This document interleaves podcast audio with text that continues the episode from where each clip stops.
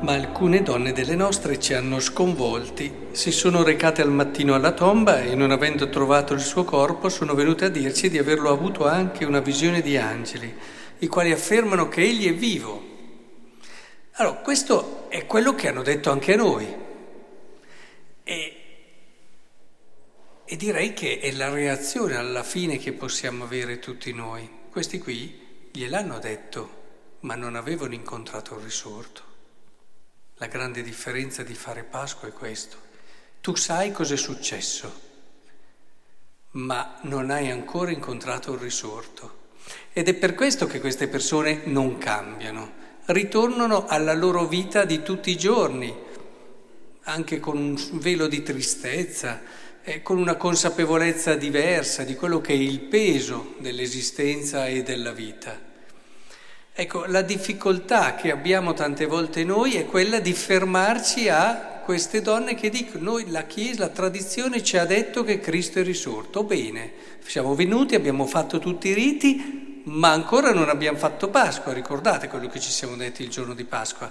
Un segnale chiaro è il cambiamento, perché non puoi essere lo stesso dopo aver incontrato il risorto. Ed ecco che lì nell'incontro che invece avviene subito dopo, imparano che cosa? Qual è il frutto della Pasqua? Proprio imparare a rileggere.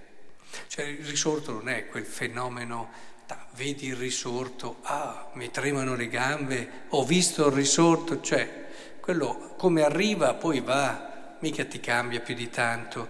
Non date troppo credito a quelle conversioni che derivano da fenomeni strani. La, le conversioni più vere, quelle autentiche, eh, derivano dal fatto che tu il risorto lo incontri e lui ti aiuta soprattutto a rileggere la tua storia. Allora, fare Pasqua vuol dire imparare, guidati dallo Spirito di Dio, a rileggere la propria storia alla luce della scrittura rileggere quello che siamo, quello che siamo stati e capire che anche la scrittura in tutto il suo succedersi vuole arrivare a Cristo, a Cristo che, dicevamo a Pasqua, vuole e desidera che noi ci accorgiamo della sua vita, della sua presenza in mezzo a noi qui oggi, perché Cristo oggi qui c'è ed è estremamente vivo, estremamente vivo oltre che presente. E allora è chiaro che tu rivedi la tua vita, rivedi la, quello che ti accade, non è più casuale.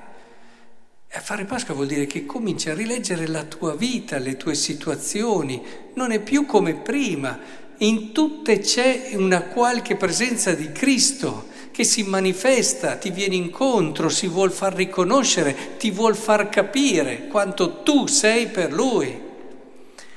Ecco che allora la tua vita acquista un significato nuovo e diverso e queste persone appunto nel momento in cui vivono diciamo la Pasqua nell'incontro con il risorto gli si aprono gli occhi a loro, si aprono loro gli occhi e, e si accorgono ma allora sei qui, allora sei tu. E se facciamo Pasqua bene, questo è il dono più bello che c'è, perché allora facciamo l'esperienza di un Gesù estremamente vivo e presente nella nostra storia. Un Gesù che ci accompagna in ogni istante, in ogni momento, a partire da questo spezzare il pane, un vivere immersi in questa presenza, non riuscire più a vedere gli altri come li vedevamo prima, con un cuore ed uno sguardo che va oltre quello che gli altri mostrano di sé, ma che vede quello che Dio vede in loro. Ed è quello che allora ci apre, ci fa nascere idee, ci dà uno spirito di accoglienza e di ascolto differenti. E allora cominciamo a pensare in grande, perché quello che si vede nella prima lettura è molto bello, perché lui ormai si era rassegnato, no? E questo uomo no? che pregava per avere l'elemosina. E, e certo speravano in un po' di soldi, poca roba, poca roba.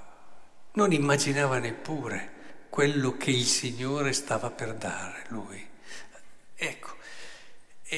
quando tu vivi questa presenza di Dio, diventi giovane, diventi giovane, giovane nel cuore, giovane nello spirito. Sapete uno dei segnali più chiari che si sta invecchiando?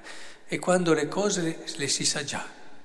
E allora si sa già per esperienza che tanto questa cosa sarà così, che tanto più di tanto non potrò fare, che alla fine io arrivo fino lì. Un cuore giovane no, un cuore giovane sa che in Dio eh, si può superare questo limite e io posso essere molto più di quello che immagino. Devo solo fidarmi di Lui, lasciarmi guidare da Lui, lasciarmi condurre da Lui. E allora il cuore diventa grande e ci riscopriamo davvero fatti per le cose più belle, fatti per vivere con Dio.